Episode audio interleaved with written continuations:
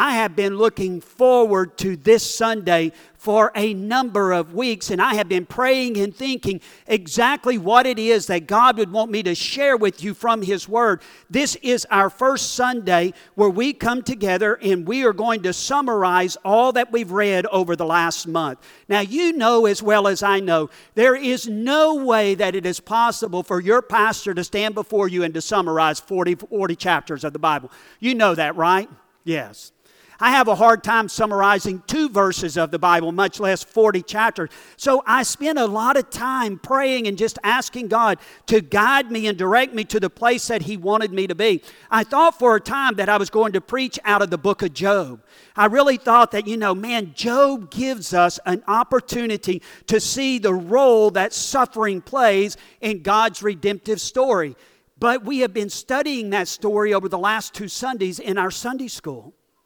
Another occasion, I prayed and I thought God had led me to chapter 15 of the book of Genesis. I don't know if you've read that, or wait. You should have read that chapter by now. I need to make sure. I almost caught myself. You should have read that story by now. That is when God makes a covenant with Abraham he tells Abraham, Abraham, it is through your family that all of the nations of the earth will be blessed. We know that is a promise, that is a prophecy concerning the coming of the Redeemer, isn't it? And we see that. We have a real opportunity through that covenant to see the mercy and the grace of God displayed as His redemptive plan unfolds. It's a powerful story. But as I spent more time praying and thinking about exactly what God wanted me to say this morning, He really took me back to the beginning. Because if we're going to see God's redemptive plan unfold in Scripture, we must begin at the very beginning. Many of you are familiar with chapter 1 of the book of Genesis. Over a six day period of time, we have the opportunity to see God's uh, creative activity on display. One event after another where God is creating the world that we behold today. And at the each end of each one of those days, we hear these words spoken by God, and it was good. As chapter 1 of the book of Genesis prepares to close, some of the very last words that are spoken from the mouth of God, he looks out over all of creation, and these are the words that he speaks. He says, It is very good. And then we have chapter 2 of the book of Genesis open. I like to say it like this when we consider chapter 1 and chapter 2 of the book of Genesis. Chapter 1 allows us to see the entirety of the creation story at a distance. I like to say it is the book of creation chapter 2 allows us to zoom in closer and to see creation up close and personal. And in chapter 2, we have the opportunity to really see the pinnacle of God's creation, the creation of man. I like to say chapter 2 is a really a chapter out of the book of creation as chapter 2 closes, after God has shared with us the story of Adam be created from the dust of the earth and God bringing to Adam a helpmate in the woman Eve, as the chapter closes, let me say something to you men. It is very, very, very good. Very good. Mankind's relationship is perfect with God and man and woman's relationship with one another is perfect.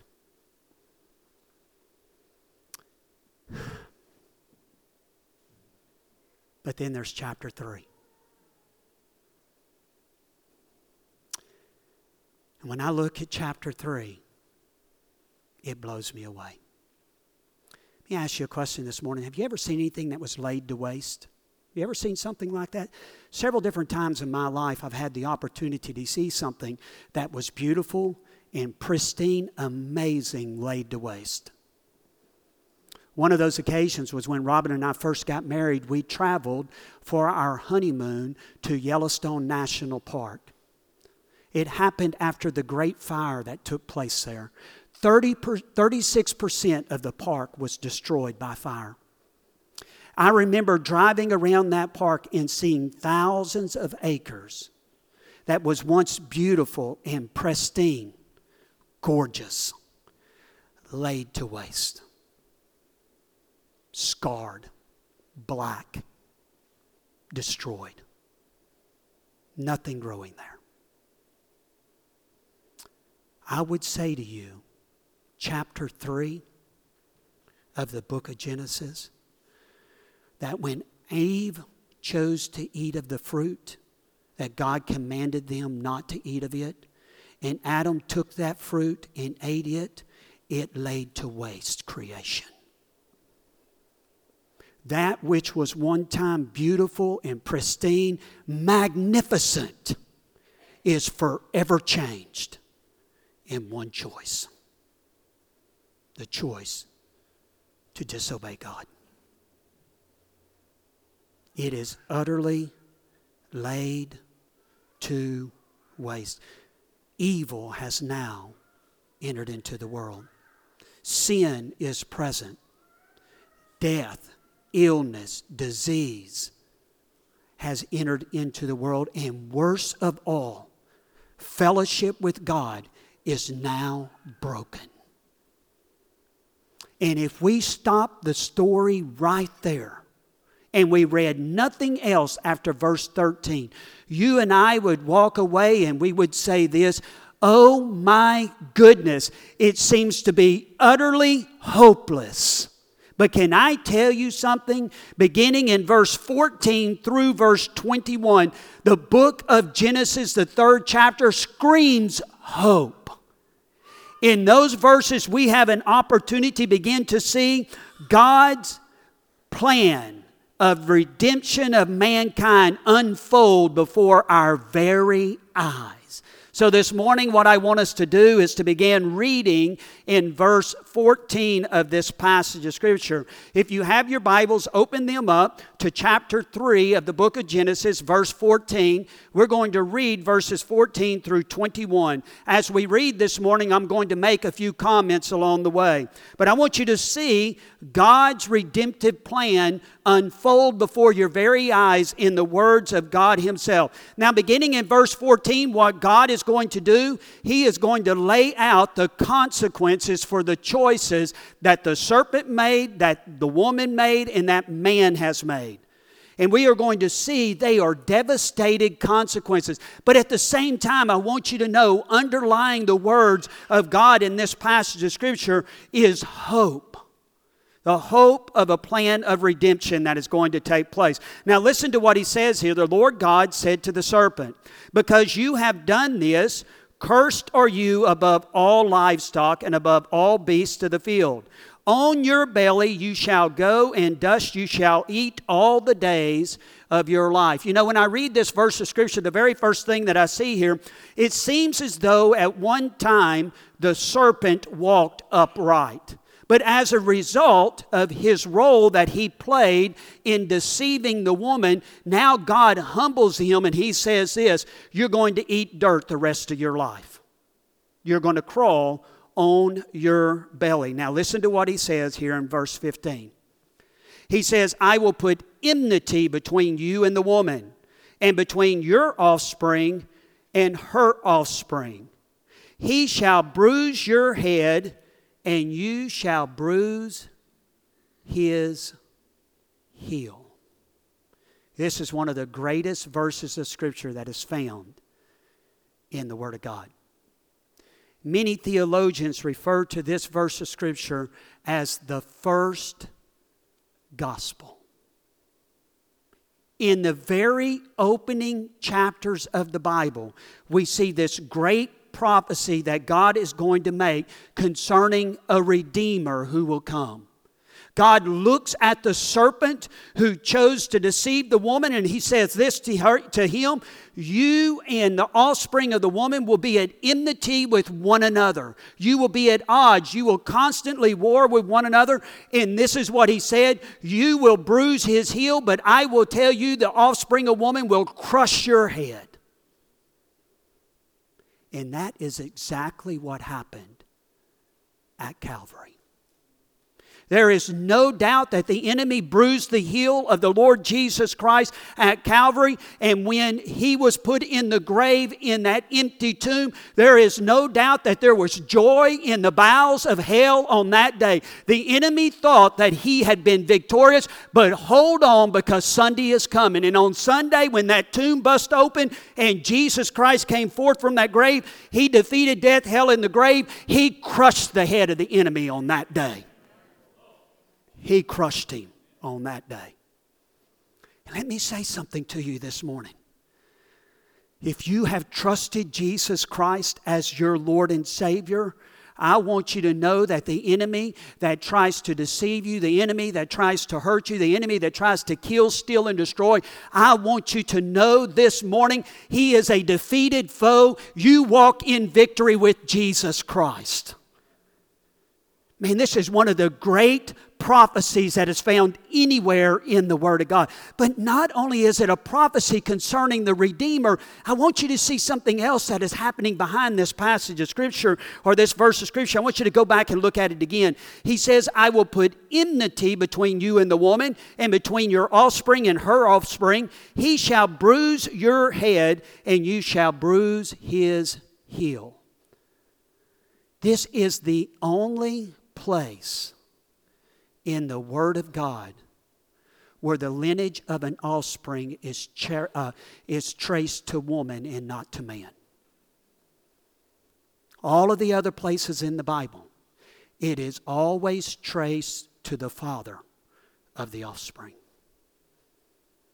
When you read Jesus Christ's lineage, his genealogy in the opening chapter of the book of Matthew, it is a genealogy based upon who his father Joseph was. In the book of Genesis, when you read the different genealogies, those begot one another's, they always trace their lineage back to who? Their father. But that is not true in this passage of Scripture. Did you hear what God said? He said, I will put enmity between you and the woman.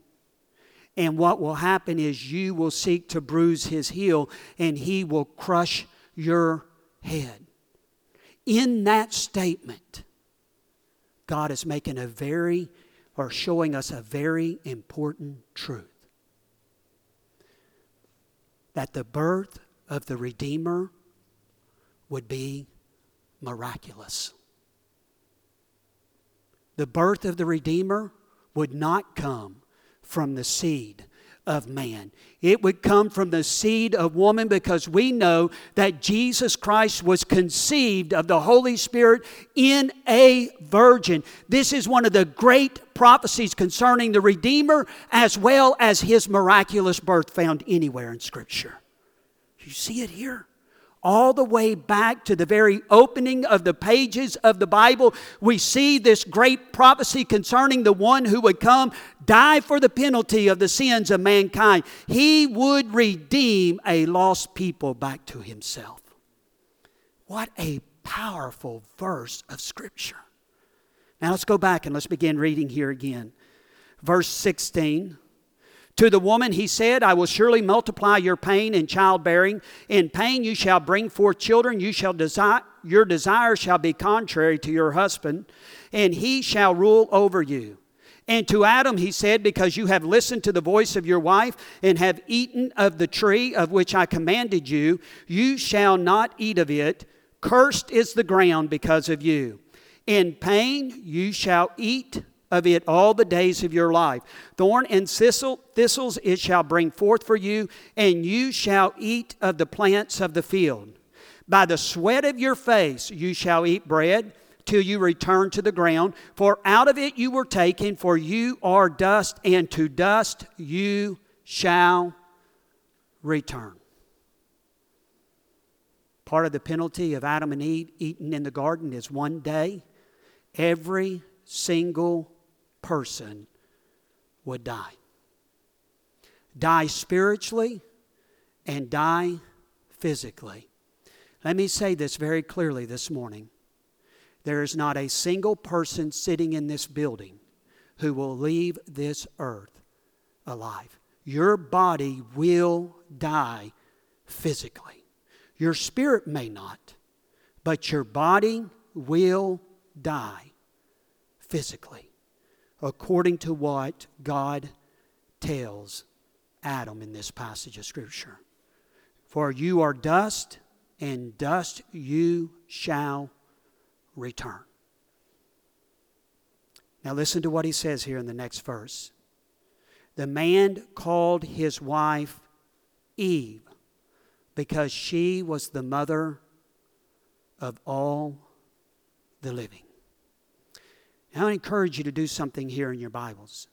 Underline the word Eve, mother of all the living. Because I will tell you, in that phrase, we learn something very, very important. To this point in Scripture, Eve's wife, I mean, I'm sorry, Adam's wife has been simply known as woman. However, at this point in time, in this verse, he changes her name and he says, She is Eve, the mother of all the living. Now, listen, Adam accepted God's penalty for his sin. And as a result of accepting that penalty, he responds in faith to God's promise God promised that through the seed of woman there would be one who would come who would crush the head of the serpent. Here in this passage of Scripture, before Eve ever conceives, Adam names her Eve the mother of all of the living. He is claiming the promise that God has made back in verse 15 that one day there would be a Redeemer who would come out of the seed of woman. It is a response of faith. Can I share with you this morning? This is what God has always desired of mankind is a response of faith to him. And that's exactly what we see here. Adam took God at his word, he claimed the promise as being true, and he acted on that promise in faith. We see Adam's response of faith here when he makes the claim Eve, you will be the mother of all the living. Now, listen to how he concludes this passage of Scripture.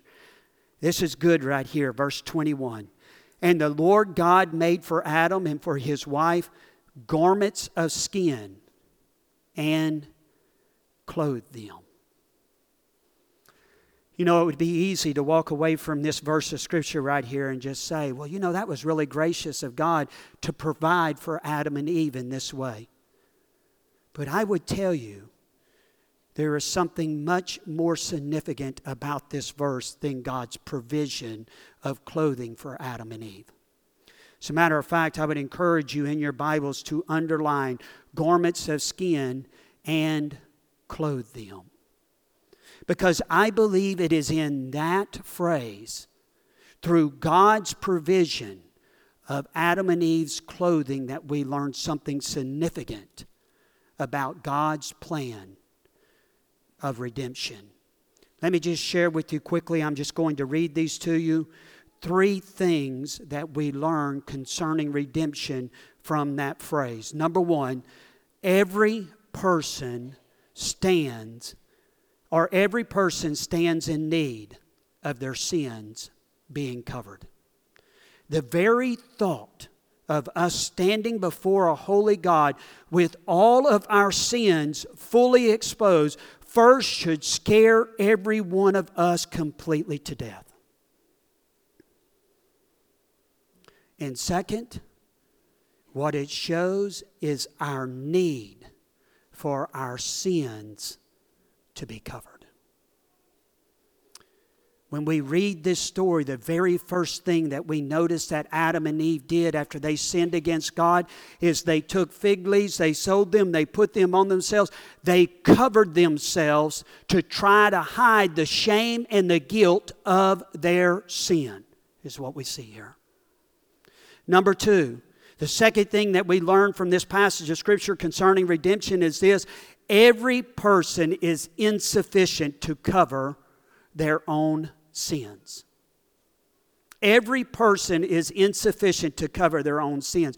Adam and Eve tried to hide their shame and guilt by sewing fig leaves together and covering themselves, but it was insufficient. God comes to the garden and he cries out to Adam, Adam, where are you? On any other day, Adam would have ran out and greeted God. But on this day, we find Adam and Eve cowering in the bushes in fear, trying to hide their guilt and their shame before the Lord. No matter how hard they tried, Adam and Eve couldn't remove their guilt and the shame of their sins. and neither can we. We can try everything we want to try. We can stop doing bad and we can start trying to do good. We can become more religious. We can try to pull ourselves up by our bootstraps. But at the end of the day, all of our efforts are insufficient when it comes to trying to cover our sin. We cannot hide our guilt and shame before the Lord. Adam and Eve tried to do it. Sewing fig, I mean, fig leaves together and covering themselves is a representation of trying to hide their spiritual, uh, I mean, their spiritual sinfulness. And it was, it, it, it was insufficient. It was insufficient. Number three, only God can provide the covering that man needs. God is the one who takes the initiative to clothe Adam and Eve in the garden. He provides them garments of skin. Now, I want you to see this because this is so important. Adam and Eve did nothing, God did everything. When God provided them with garments of skin, it sent a very important message to them. This is what it sent. When God sacrificed the animals in the garden, first he was saying, Now the innocent would die for the guilty. The innocent would die for the guilty. Second, he was making it very, very clear. Without the shedding of blood, there is no cover for sin.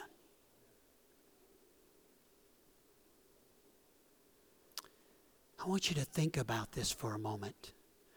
We're not told completely in this story exactly where Adam and Eve were located when God provides them with the garments of skin to cover their nakedness with. But I like to think that they were there watching all the time. This is the very first death that takes place anywhere in Scripture. Perhaps the animal that God chose was a lamb. And as they watched the life spill out of that animal as it shed his blood, they saw now the innocent would die for the guilty without the shedding of blood. There could be no forgiveness of sin. And this is simply a picture of something much greater. If we fast forward 5,000 years outside the city walls of Jerusalem on a hill called Calvary, there is another lamb that hangs on the cross there who has been sacrificed by God for the full payment of the penalty of sin of mankind. That is you and I. As his life leads his body he bears in his body all the sins of the world. For you and for I. It is at Calvary that Jesus Christ secures your and my redemption. In his death on the cross. You see, I believe every single person stands before God. And they stand one of two ways. They either stand clothed in the fig leaves of their own abilities, their own work, their own provision to make themselves acceptable for God. Or they stand clothed in the robes of righteousness of Jesus Christ. One or two. And the question we must all ask ourselves this morning is this How do I stand? How do I stand? Clothed in my own fig leaves, making provision for my own sin before God? Or do I stand clothed in the righteousness of Jesus Christ? Father God, we thank you for your word and the truth of your word and the way it speaks into our hearts and our lives. Father, what a great passage of Scripture, and we just have the opportunity to see your redemptive plan unfold before our very eyes. Lord, you have made provision for our lives in your Son, Jesus Christ. Salvation is found in no other name except for the name of Jesus Christ. Father God, my prayer is this morning as we come to this time of invitation that every person here would take the opportunity to examine their lives, to see how they stand. Are they standing clothed with the righteousness of Jesus Christ? Are they standing making provision for their own self? Lord, we give you this time of invitation and pray that you would work in your perfect way in our hearts and lives today. We pray this in Jesus' name. Amen.